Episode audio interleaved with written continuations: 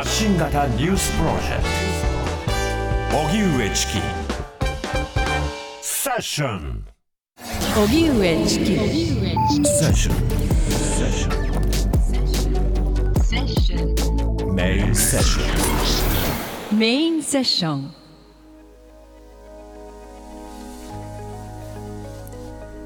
パスポート発給拒否訴訟から考える報道表現移動の自由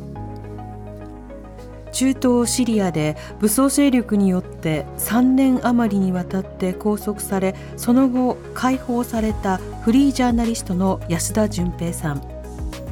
安田さんは拘束中にパスポートを奪われたことから再発行を申請しましたが外務省はトルコへの入国が禁止されているとして発給を拒否しました。それに対し安田さんは発給を求める裁判を起こした結果東京地方裁判所は渡航を制約するのは違法として発給処分を取り消しました。しかし昨日国側と安田さんは東京地裁判決を不服として控訴。パスポート発給拒否は何が問題なのか。報道表現移動の自由という視点からジャーナリストの安田純平さんそしてミャンマーなどに渡航しドキュメンタリーを撮る映像作家久保田徹さんも交えその在り方を考えます。ではゲストをご紹介します。スタジオにお越しいただきましたジャーナリスト安田純平さんです。よろしくお願いします。よろしくお願いいたします。ます。ではプロフィール簡単にご紹介させていただきますね、えー安田純平さん。一橋大学社会学部卒業後信濃毎日新聞に入社。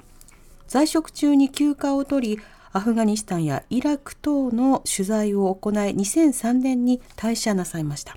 その後フリージャーナリストとして中東や東南アジア東日本大震災などを取材。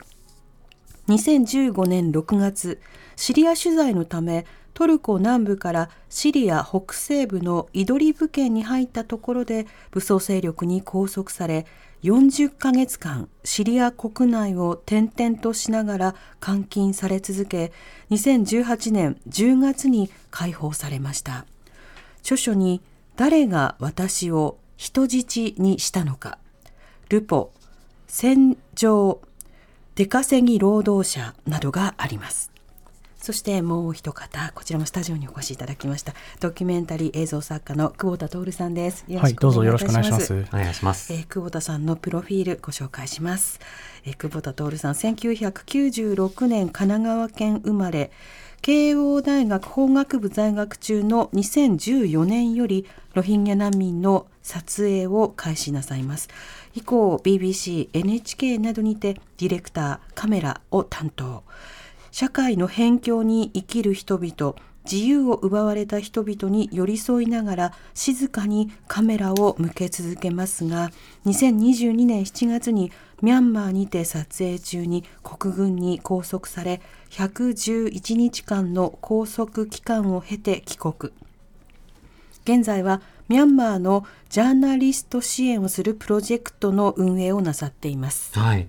さて、今日はですね、いろんなテーマを伺っていきたいと思うんですが、まずは安田さんが今行っている裁判について伺っていきたいと思います。あの、安田さんの行っている裁判、まずはあの、判決について触れる前に、裁判そのものはどういったものなんでしょうか？えー私がその、えートルコから入国禁止にされているということを理由に、全世界全部行ってはいけないというあの処分が出ましたので、まあ、その処分もおかしいし、その根拠になっている法律もおかしいでしょうという話を訴えている裁判です。うん。特定の国に入国禁止されたらパスポートを没収していいっていうことになると、これ岸田総理のパスポートも没収しなくてはいかんですよね。ですよね。うん、ロシアの入国拒否をされているので、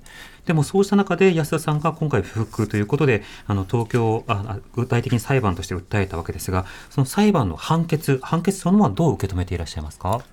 まずこの裁判所がその国の処分を取り消し命令を出すというのがまあなかなかないことなので、うんまずそこで驚いたし、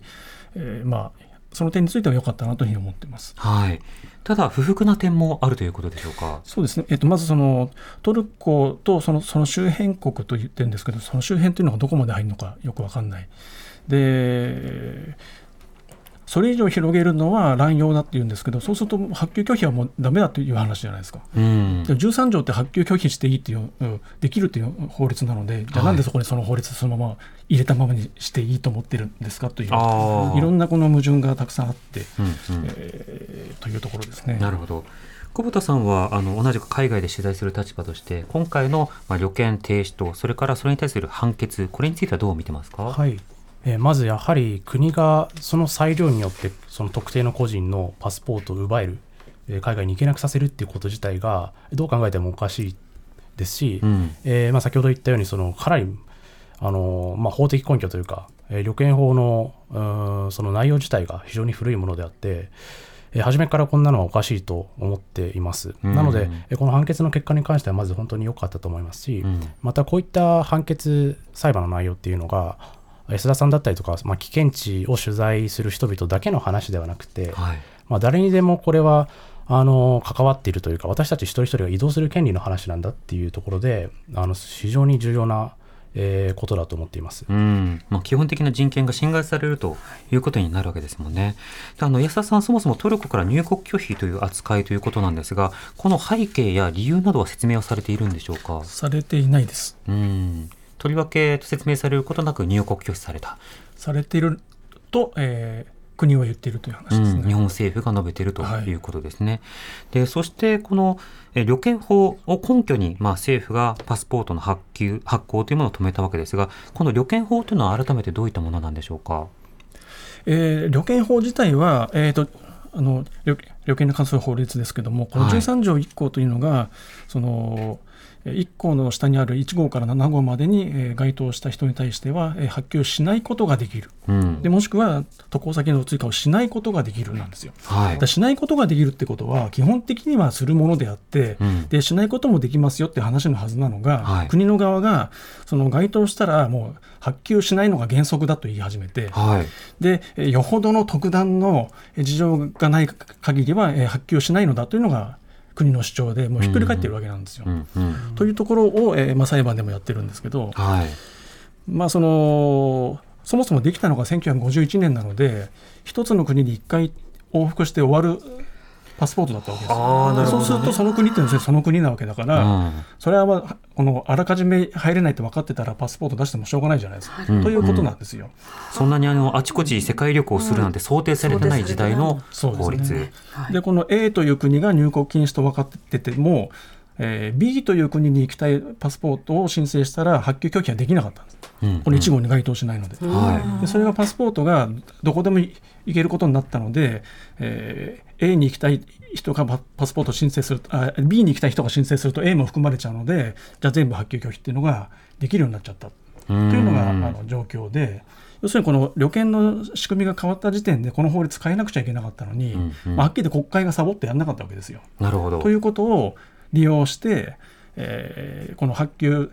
しないためのあの法律として使ってるってことなんですよね。うん。でもこれますますどこか一カ国でも入国拒否されたならばパスポートそのものが発給をえ止められる。しかも止めることを原則として捉えるかのような政府の姿勢というものがいかに誤っているなおかつ古い解釈に成り立っているのかということになるわけですよね。そうね。うん、また法律も今確かにじっくり読むと一般旅券の発給または渡航先の追加をしないことができるなのであのトルコ行きは認めないけどパスポートを出すっていうことだと解釈としてはしうるわけですけれどもそ,、ね。れはしなかったわけですよね政府は。この限定旅券というのがあのもう制度としてあるので、はい。じゃあその限定旅券をなんでで出さなかったのかということは裁判長からも突っ込まれてて、うん。でそれ答えないからじゃあ次までにと言っても何回もこの延期になったりとか、まあ、全部で4年かかってるんですけどそんなこの答えないから、まあ、また 3, 3ヶ月とか伸びてたりとかっていう状態で。うんで結局このどういう場合に発給しないのかとかどういう場合に限定なのかとかそういうこの審査基準も出せって言ったんですけどそれも出さないんですよ。うんもう本当に気分で決めるという。うんうんこれ地裁の判決ということですけれどもその後の裁判というのはどうなっていくんでしょうか？えー、と国の側も、えー、と控訴してきたんですけど、はいまあ、国はもう当然あの自分たちの処分があれだったんで、えーまあ、訴えてる。うん、地裁によって否定された格好になるので。そうですねはい。でこちらとしてもそのトルコとその周辺,、えー周辺国を限定なら、えー合理的という判決だったので、うんまあ、実際のところどういうのが出るか分かんないし出るかどうかも分かんないですよね。はい、でそのまあ控訴しないで申請してみて出ないとかいう話になると、うん、今までやってきたものが吹っ飛んでしまうので、はい、あのまあ、そういうそういうことも含めてこの控訴しておかないとっていうのがあるし、ね、やっぱりその先ほどのこのどう見てもこのおかしいこの法律がまだ残ってて、うん、っていうところがやっぱり、えー、おかしいでしょうと。で、まあ、やっぱりこの1号から7号までいろいろあって、うん、でその国の側はあのまあ国益云々みたいな感じのことを言うんですよ。でそれって要するに7号っていうのがあって公安公安と国益に反する人っていう項目があって、過去に発揮拒否されたのは日本赤軍の関係者だとかそういうレベルの人なんですよ。はあ、でテロとか。うんうん、で、えー、それでもやっぱりその国益に反する人の権利を奪うっていうのも戦前みたいな話だから、うんうん、もうできた段階からは相当慎重にしなさいっていう。もう51年の段階から、はい、でその要するに、えー、直接的に具体的に本当にその人が、えー、国益に反するというもう誰が見ても合理的なこの証拠を出しなさいっていうかなり厳しいんですよ。うんうん、要するにこの日本赤軍の関係者だというこのえ事実の証明をしなくちゃいけない、はい、はっきり大変じゃないですか、うん、だからその大変なのを使わないで外国のどっかの国にちょっとこいつやばいから入国禁止にしてよって言ったら大体の国があそうですかっつってするでしょ？う確かに政府がそういうふうに他国と、まあ、共謀して特定の人に、う。ん、パスポート発見しないとできてしまう立て付けになりますね。うん、でしかもその私の裁判でもそうなんですけどその、えー、入国禁止そのものが妥当だったのかっていう話をすると、えー、主権国家の判断だからこちらは関知しないとか言うんですよ。ほうだからそれこそロロシアとか、うん、もう明らかに恣意的にやる国もあるわけだし、はいはい、その都合の悪い報道とかされる人は捕まったりとかするわけじゃないですか。うん、でそれをもとに発給拒否ができちゃうっていう話になるんで、はい、そのすごい緩い形でこの、えー、制限ができるっていう、ままあ、便利な法律として彼らは、まあ、残したいんだと思うんですよね。うん。その先ほどもあの岸田総理の話しましたけども、はい、今、久しぶりにロシア外務省が発表した入国禁止の対象者っていうのを調べると、大体の政治家の偉い人は、パスポート取り上げっていうことになってしまうんですね。松野さんとか林さんとか、えー、岸信夫さんとか、高市早苗さんとか、あの、細田衆議院議長もお亡くなりになってますけれども、あの、佐藤、あの、もともと、あの、ヒゲの隊長的に呼ばれている方ですね。はいはい、あの、さんなど、含めてということになるので、相当こう、恣意的な運用が今なお行われているということも、すでに安田さんのケースと比べるとはっきりとしますよね。そうですね。うん。こういった解釈のまあ著しい恣意性などについては久保田さんはどうお感じになりますか？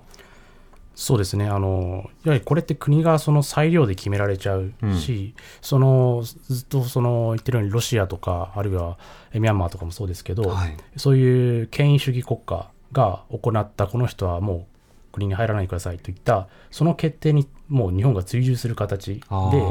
えー、さらにさらにその人の権利を奪うっていう、えー、なかなかこう民主主義国家としては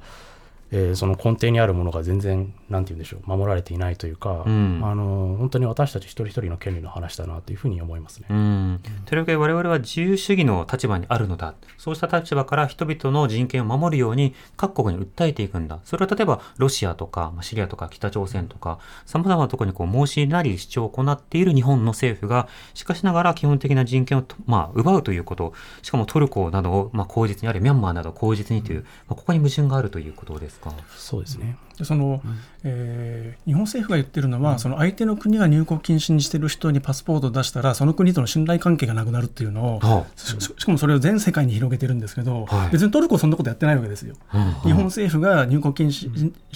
したトルコ人のパスポート発給しないなんてそんな法律どこにもないので、はい。はい、トルコもないしどこにもないんですよ。世界中どこもなくて、えー、こちらがそれ指摘して国側はこの出せなかったわけで。でヨーロッパでは昔ブルガリアにそういうのがあったんですけど、はい、もうヨーロッパ、まあ、EU でそんなの人権侵害だからやめろって言われてその法律にやめてるんですよ。だからあのヨーロッパにもないしそのまあ、それを出したらうちはヨーロッパじゃありませんからって言って、はいはい、だ信頼関係でしょっていう話なのに。信頼関係しかもそれはまた曖昧でもありますし。そうです、ね、また加えて今ヨーロッパの話が出たので重ねて言うとそのトルコ周辺国これどこまでなのかというと EU に行ったらアウトなのか、うん、ギリシャがダメだと、はい、EU 全部ダメなのかとか、はい、キリがないわけですよね。そうですねあのあの相当不透明な状況だということもよく分かりました。あの改めて安田さんがこのパスポートをまあ政府にこう奪われるその背景にある、まあ、シリアでの拘束体験というのがあるわけですが、このシリアの拘束経験については以前も番組であのじっくりと伺いました。改めてその当時シリアがどういった情勢でどんな取材に入られていたのかいかがでしょうか？えっと、2011年からその反政府デモというのが始まって、うんそれに対するまあ弾圧で死者がすごい出て、えー拘束される人もたくさんいて、まあ、それのの取材をまず2012年に私行ってて、はい。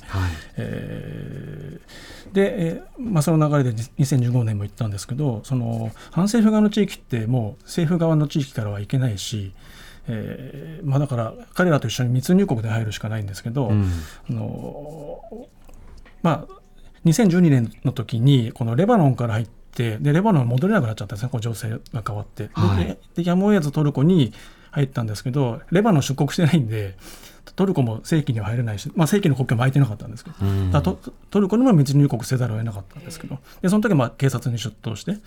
えーまあ、帰ってきたんですけどその2015年も当然同じ状況だから密入国して入るしかないわけですよ。はい。で、えーままあ、その入るときにその、ま、真っ暗な山の中を入っていくんでもともとこの話話をつけてた人たちと違うところに入ってしまったというのは、まあ、簡単に言うと、うん。まあ、私のか完全にミスなんですけど、ええ。そので帰ってくるときはその武装組織がトルコの情報機関を呼びつけてトルコの情報機関がシリアまで入ってきて、えー私を受け取って、まあ、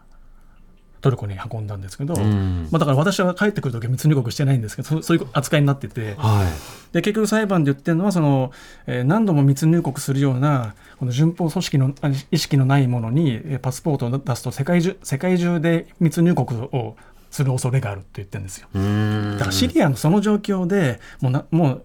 まあ、12年だってもう2万人ぐらい空爆で死んでましたし私も,、はいもう撮影もしましたし。うん。で15年って言ったらもう40万人ぐらい死者が出てたわけですよ。えっていう状態を取材するにはもう世界中のメディアがそうやって入るしかなかったわけで、うん。もう BBC とかニューヨーク・タイムズとかも、えーそうやって書いてるんですよもうはっきりと。えうん。でそのそのこと自体もおかしい話なので。というのもまあ証拠でもう出してるんですけど、ええ。そのだから取材そのものを否定している話になってしまっているわけで、うん。まあその拘束されたそその経緯というかその取材に行った経緯そのものを問題にしてるんですよね、うん国の側っていうのが。国があのそのように定めているルールを破ってまで現地に行くとは何事かっていうような格好で、そうですねそれがその法を破ったあるいはルールを破ったというような格好にこう歪償化してええいるということになるわけですしかね。もそれをこの目的とかそういうものか関係なく世界中でやるに違いないと。うんいやだからシリアだからやってたわけだしトルコに出たのはそのままあのシリアにいたらだってそれこそ危ないわけじゃないですかはい。ずっといいればいるほど危なくなるわけで、うん。らもう緊急避難としてやむを得ず、えートルコに入って、えーすぐ警察に行ってるわけで、えーその行為そのものを問題するっていうのは、まあ、じゃあシリアで死ねって話かよっていう話なんですうよ。ん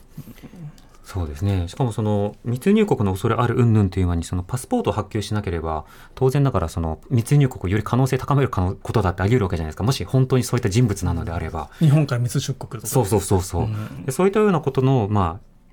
矛盾などをそう差し引いた上での国の言い分ということになるわけですね。そうですよね、うんだからあのジャーナリストの常岡康介さんも発給拒否になってて、はい。で彼はそのイスラム国の取材に行くために、うん当然親しくならなきゃ入入れませんから、はい。でその時に一緒に撮った写真というのがネットに上がってて要するにこの関係者関要するに友好関係にあるからと言って言ってるんですけど、うんそのじゃあ日本でじゃそんな人普通に生活してるわけじゃないですか、はい。本気で思ってるわけじゃないでしょっていう本当にこの制限するためにそういったこの理屈をつけて、うん。えーやってるだけで。そうですね。またこの政府の言い分などに対して、その、社会の反応というの中でも気になるところがあるので、一点、あの、さらに伺っておきたいんですけれども、これよく、その、例えばこういったパスポート発給に対して異議申し立てをすると、国に迷惑をかけたやつが何権利を主張するんだとか、国に助けてもらったにもかかわらずっていうような、そうした反応が来ますね。安田さん、これに対していつも丁寧に SNS で応答してますが、この点改めていかがでしょうか？えっと、まずシリアの武装組織ってもう何百もあるわけですよ、はい小さいの含めて。でそれがもうくっついたり離れたりとかいろいろやってるわけでその中でどれが捕まえてるかっていうのをまず特定しなくちゃいけないんですね。であとそれから私が生きてるかどうかも特定ししないと、あのー交渉すらできないわけですけど、うんじゃあそれどうやってやるのかなんですよ。はい。で目の前にいない人間が生きてるのか生きてないのかってどうやって分かるのかって言ったら本人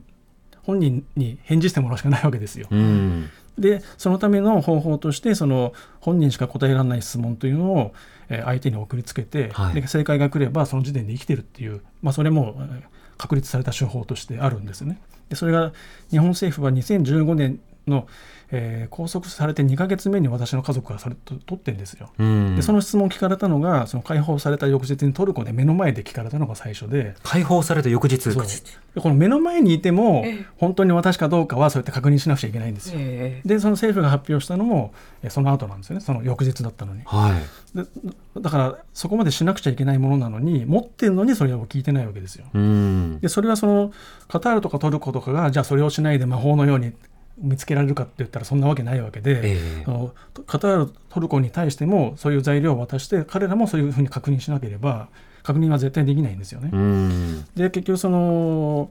まあ外務省は信頼できるルートを通して、えーまあ、話をしているとかって家族に言ってたんですけど、はい。その家族に、まあまあ、外務省の担当者の行為で、えーまあ、こういう情報がありますっていうのを教えてくれてたんですけど後から見たらもう全然違っててうん。でそれはでその話を会見でしたらその話をしないでくれと、えーそれを、えー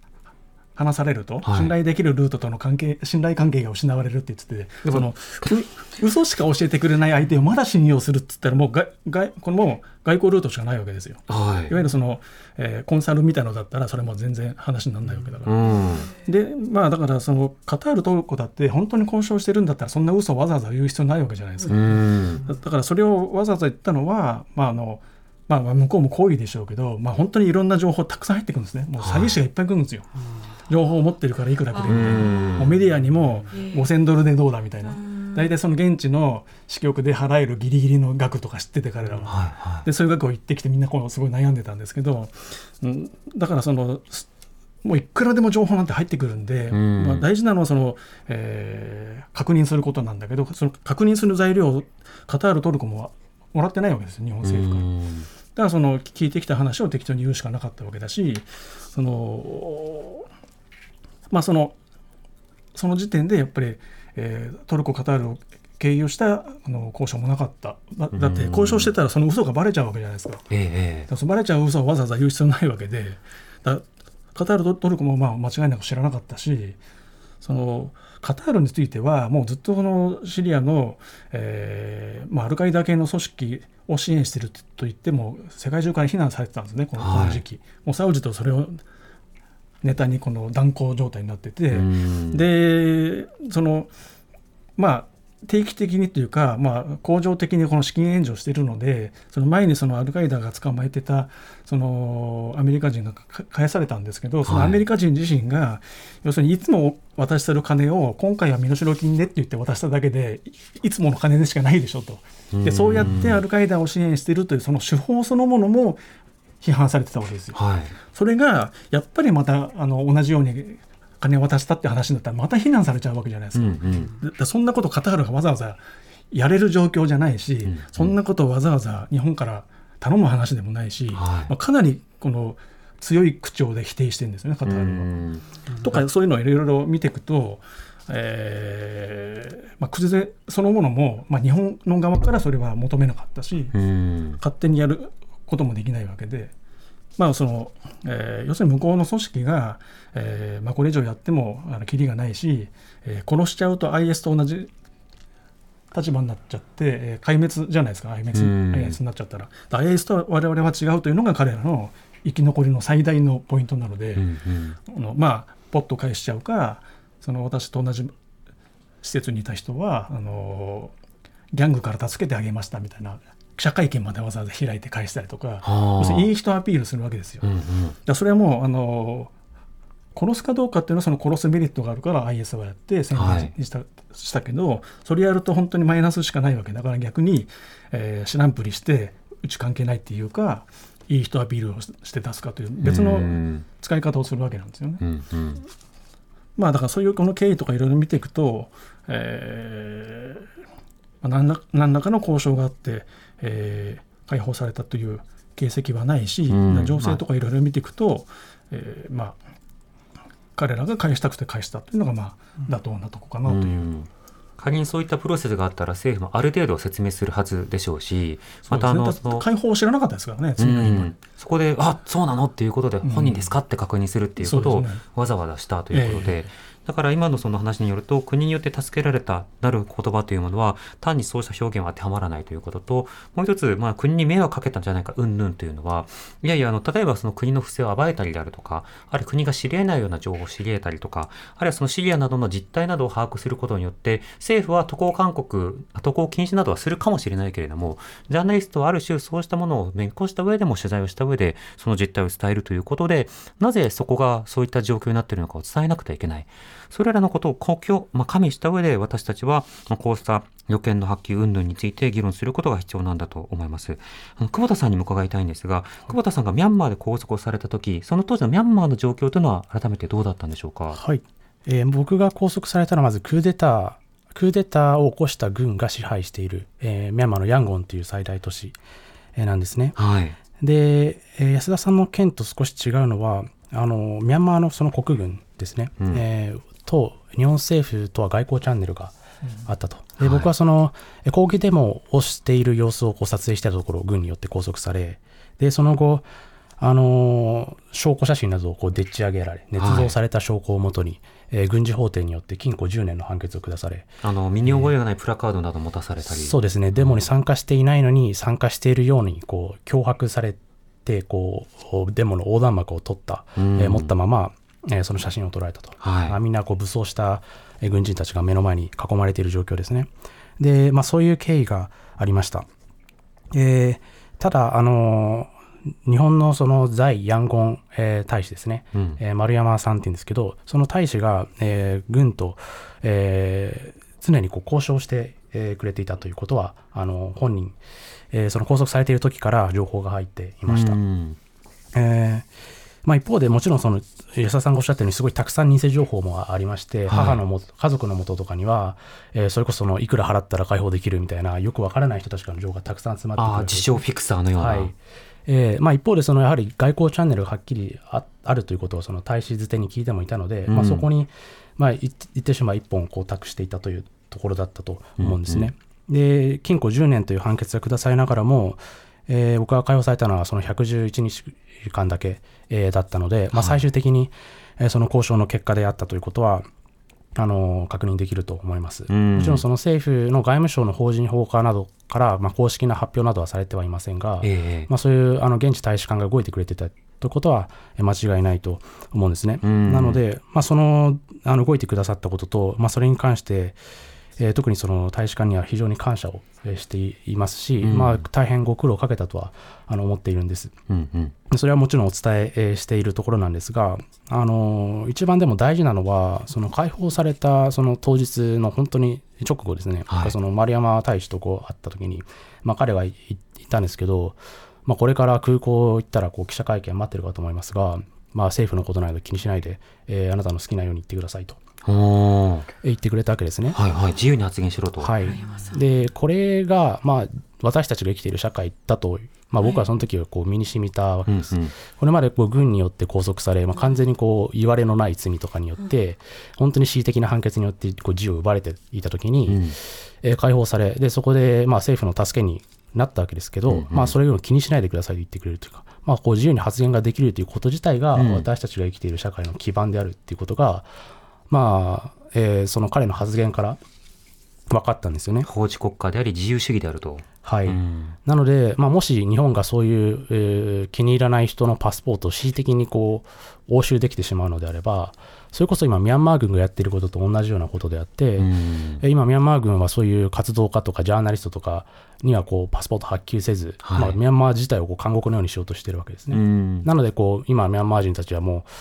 えー不当不法にこう国境を越えてタイなどに逃れていっていて、そこでこう無国籍状態のまま活動したりしているわけですけど、うんうん。じゃあ私たちは本当にそういう社会に行きたいんですかってっていう問いだとも思っています。はいはい、今実際に例えばその香港があのまさにそのような状況にどんどんなっていて、そこから香港から亡命した人を今回は国際指名手配国際指名手配じゃないですねあの逃亡犯という格好であの、まあ、実際に追いかけるということをしているわけですけどそのことを日本社会も含めて国際社会は非難していたなぜならばそれは恣意的な権利の乱用によってパスポートを奪ったりあるいは政治犯にする社会というのは不健全であるというふうに言っていたわけですね。久保田さんの場合はご自身があの実際に解放されるまでの過程というのは確かに法治国家的な対応をしてくれたという実感をあったと。はい、はいそうですね。ただ安田さんのケースなどを受けるとそれとはまた別の側面を今の日本社会が持っているという課題も感じたわけですか？はい、あのまさにその、まあ、安田さんだけの話じゃなくて、これって拡大できてしまうっていうところは恐ろしい部分で、はい。この旅券法13条の第1項のその、まあ、入国禁止されたもの、えーとかを、ね、ですね、あの理由に、えーまあ、これってやはりかなり幅広い解釈ができてしまうので、ええあのこれをもとに、えー発給されないってなったら、あ今、香港でもたくさんこううん。入国禁止を告げられている人なども、普通のあのビジネスマンでもいると思うんですね。はい。そういう人もじゃあもう中国とか香港以外の国も含めていけないって、そんなのはおかしいことです。うん全くそうですね、まあ久保田さんの場合はその後パスポートやそれからミャンマーへの入国状況あ入国の可否などはどうなんでしょうか？えーパスポートはまず手元にあります。うんえーそれは拘束から解放された時に戻ってきました。はい。で、ただミャンマーからもその入国禁止ですよと明言されていないですし、パスポートに実は何もそういった記載はないんですね。はい。ただ、まあ、その国軍支配下の地域に行ったら、まあ、僕帰ってきてからもかなりミャンマーの民主化のこととか、えーいろんなし支援活動をしているので、あのそういったのもおそらく感知されていると思うので、うん。もしそこに渡航したとしたら、あのまあ、すぐに逮捕されるだろうということは想像できるので、実質的に入国禁止状況だと思います。うん。ただ、その隣国のタイだったりとか、まあ、ヨーロッパなども、あの行くことはできました。はい、いわゆるタイはまあ周辺国ということに当たるわけですけどもそこには行かれているわけですね。はい、すでにもうえー解放されてから2回行っています。うん安田さん、あの久保田さんのお話、やすあの随分重なるところと全く異なるところとあったと思うんですが、久保田さんのケースを聞いて安田さんどうお感じになりますか？まあ、久保田さんの場合は相手が国なので、うんまあ、国と国とのその外交関係でできるというのがあるんででその大使のその、えー、と発言自体も、はい。そのミャンマーと日本は違うというこのアピールにもにもなるわけなので、それはその、まあ、迷惑とか言う人もいるけどもその日本のそういう立場を強調できたわけじゃないですか。はい。でまあ、当然この中の様子もいろいろ聞いてるわけだし、うんうん。どんな人がもう10年20年いその恣意的に捕まってるということも中でみ見てきたわけで、うんうん。当然そういうのもその日本政府は活用すればいいわけですけど、はい。まあ、そういう意識が全然ないので、うん。あのまあ、そういうこのいい部分はあるけどももものすものすごい表の話でもっとあのなんていうか活用の仕方はあるんだと思うんですよね。うん。そのあまりにもなんていうか正直すぎる、まあ、正直でいいんですけどそれしかやらないので、うんいやそうじゃないそうそうそれだけじゃないでしょっていうところもあの、まあ、世界にあるわけで、うん。うん。もちろんそこでその得られたものを情報として収集するということもさることながらケースとして随分違うなというのはあのかなりまめにあの連絡が入っていた久保田さんでなおかつ国からの情報があったので他の怪しげなルートなど断ることができたというご家族と、安田さんのところに本当にもうもう玉石というか玉などなく石ばかりがこう集まってきて自分なら紹介できる自分は自分だっていう売り込みが延々ときてで国のその説明というものは最小限であったというこの差というのはどうお感じになりますか？やっぱりその外交関係のある国なのかそのもう、えー安保理決議でもそのいわゆるテロリストに身代金を払うなとかもう決議になってるんですよ。うんだからそういうそういう相手なのか？で私の前にその後藤さん、湯川さんという2人もやっぱり、はいえー殺されてるんですけど、はいその相手からメールで家族に、えー脅迫が来たのを日本政府は無視してるわけですよ。うんそれもう交渉はしないからということで。だから交渉できなかったわけでもなく交渉しないっていうことを、えー決めてわざと交渉しなかったわけで、うんまあ、それもずっと前からやってることですよね。だからそれは私の時も同じようにやったわけで、はいそれもしも私の時に交渉してたら、じゃあ後藤さん、湯川さんは何だったんだって話じゃないですか。うんそれこそ問題なわけで、うんうんそこのところ誰も突っ込んでないんですけど、ええ実際はもうずっとそのようにやってる。まあ、これはその、えーまあ、いわゆるテロリストみたいなところにその、えー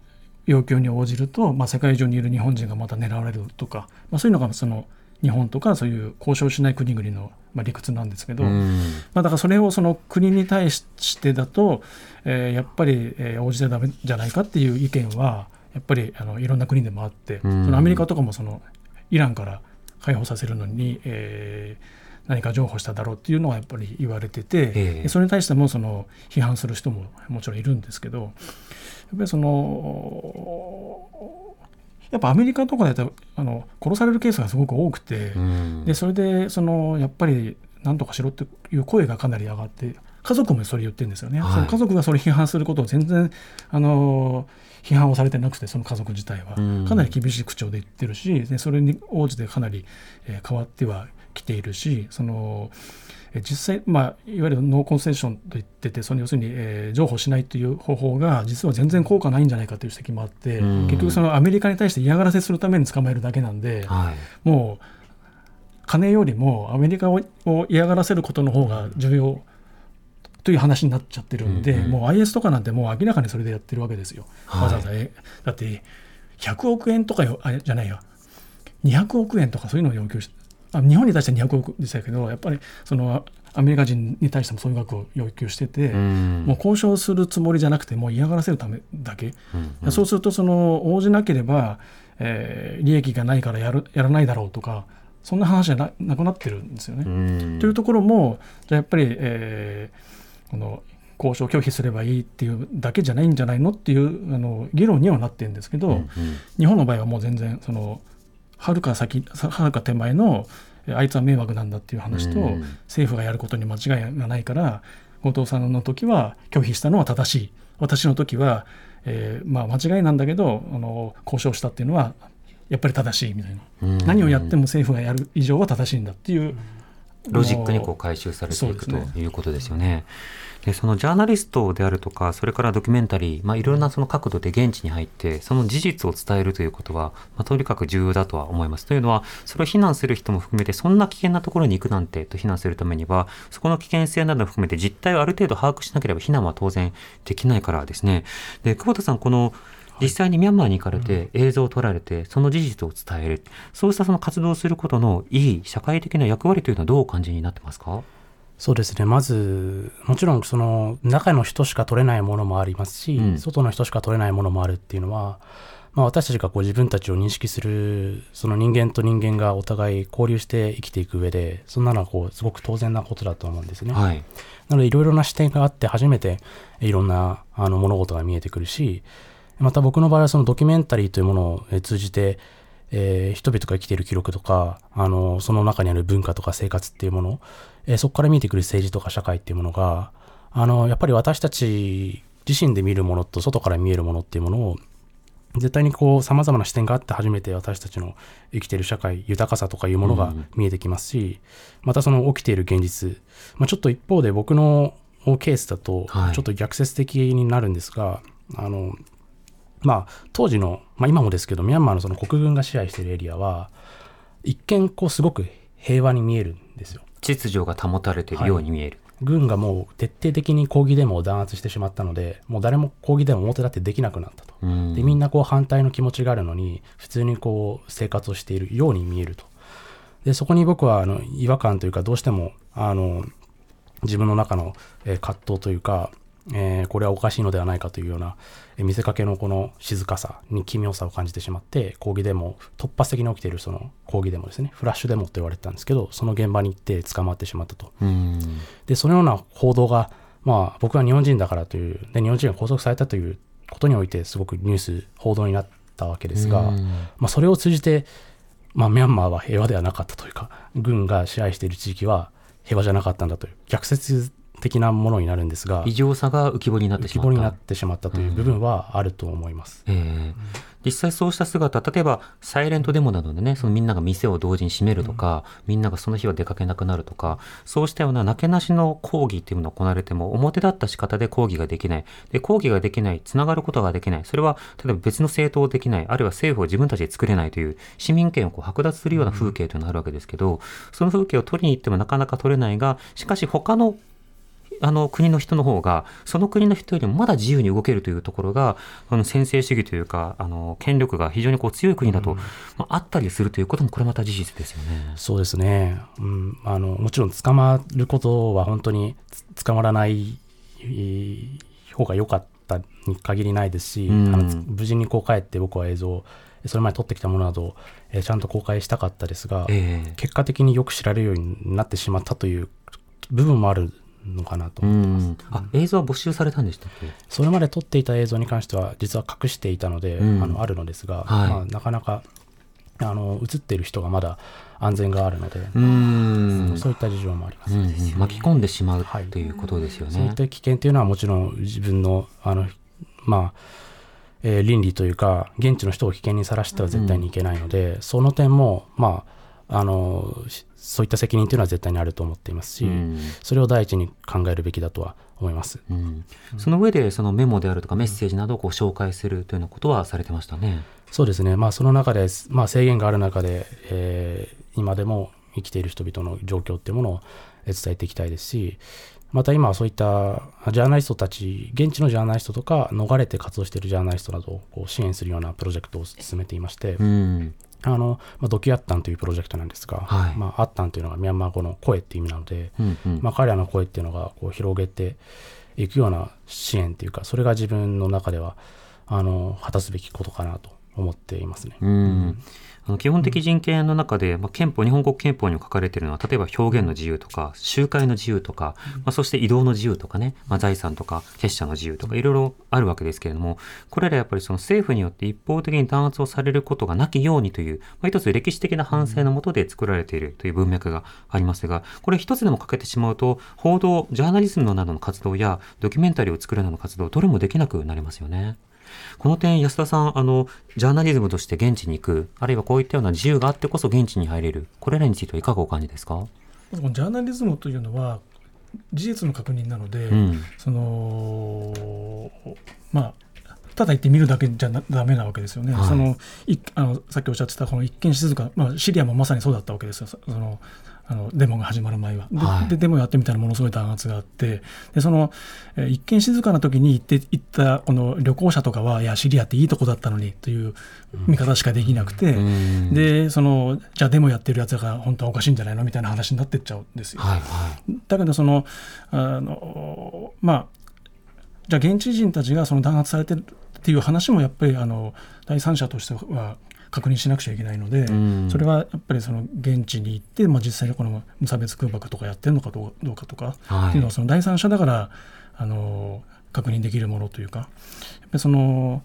えー、特にこの SN SNS とかだとその双方がいろんなことで言って、まあ、大体嘘がかなり多いですよね。もうとにかくその証明しようなんて気はさらさらなくて彼らはもう物量で嘘いっぱい流せばどっちが本当か分かんないっていう話にするのがもう彼らの狙いなので、混乱がゴールというところですね、うん、だからこの双方の意見を聞いてるっていうだけで全体もう話にならないんですよね。うん、だからだからその現地のその空爆されてるっていう側の人の確認も含めて。でその空爆されてるのがその政府側はその空爆じゃなくてあれは自作自演で勝手に爆破して死んでるんだみたいなことを言ってるんですよ。でそれを信じる人もかなりいるわけで、えー、じゃあ実際現場でその空爆ってのは本当にやってるのかとかその、えー、空爆されてるって言ってる人たちが本当にあのされてるのか自作自演なのかっていうのは、うん、その行くからやっぱり確認できるわけで、うん、それはやっぱりそのよく言われる現地の人が撮影できるからいいじゃないかとか、それはそんなあの話じゃないん。ですよね、もっともっと話はもっと進んじゃってるので、そうですね。ロヒンギャ虐殺の時は全く同じことが起きてまして、ロヒンギャが自分たちで自分の村に火をつけてるんだと、でその写真などが国軍がアップしてたんですけど、はい、ニューヨーク・タイムズの記者が実際に中に入って、その証言を取って、これは軍によってでっち上げられていたということをあのスクープしたといった、そういった事例もあります。うんあ例えばそのその国、対象国などが自分たちで説明するプロパガンダ、それが事実かを確認することが重要。でもそれに対して、いや、国際機関に任せればいいじゃないかというかもしれないけれども、国際機関も例えば主権侵害を躊躇したり、あるいは今のそのイスラエルに対するアメリカの配慮などもそうですが、その手心を加えたりとか遠慮をしたりとかということで、あの中立的あるいは公正な調査というのはできない時があったりする。その時にいろんな視点を持った様々な国のジャーナリストが、その国の利害を共有しない仕方で、つまりある種の国益などとは無縁のところから取材をすることによって、ようやく議論の材料が集まるということがあり得るわけですが、それを国益に反するからということで旅券を奪うことや、国益に反するんやからは現地に行くのはそいつはジャーナリストではないということが、いかにジャーナリズムの活動から離れているのかということは、まずは前提として押さえてほしいですよね。でまた、第三者だからできること、当然あの、地元の方だから取材できることというのはあるし、当事者だから語れることもあると思うんですが、久保田さん、あの、実際に支援をしたりサポートをする立場として、地元の現地の方が発言できないところをどういうふうに補うのかとか、どういったものを託されるのか、ここについてはいかがでしょうか？ああの獄中ではそれが特に顕著だったわけですが、はい。あのまあ他のミャンマー人の政治犯たちとは僕はちょっとあまりこう交流できないように隔離はされていたんですね。うんただ一方で解放の瞬間などは結構いろんな人がこうあの駆け寄ってきてですねこうお祝いしてくれるんですが、うんあの彼らはもうその同じような同じようにして捕まって本当にこう10年と判決が下されたら本当に10年の可能性がある人々で彼らは一方で僕は外国人だからで日本人だったらすぐ解放されるだろうというふうにもこう言ってくれていたんですね。うんで実際にその日が来た時にはあの、まあ、日本に帰ってもミャンマーのことをやり続けてくれよっていうような思いを託されて、えーまああのそれでそういう思いを背負って帰国したわけですけど、はい。まあ、日本というその、まあ、ある意味ではあの基本的にはそういう表現の自由ってものがあるそういう自由な国だとされている、えーところで生まれ育って本当に自由を奪われた経験をした、えーそのそういう経験をした人にしかできないことっていうのもあるだろうと思ったんですね。まあ、まあそれはやはりこう彼らの声っていうものをちゃんと伝えていくし伝える彼らが声を伝えようとする努力をおできる限り応援しようっていう、まあ、そういった思いで今も活動しています。うん。安田さんはこの当事者国ではなく、ある種第三国、まあ、この第三国というのは中立という意味ではなく、日本も当然シリアに対しては一定の政治で距離を持つわけですが、それでもそうした立場でジャーナリズムが現地に入ることの意味についてはどうお感じになりますか？まずあのシリアに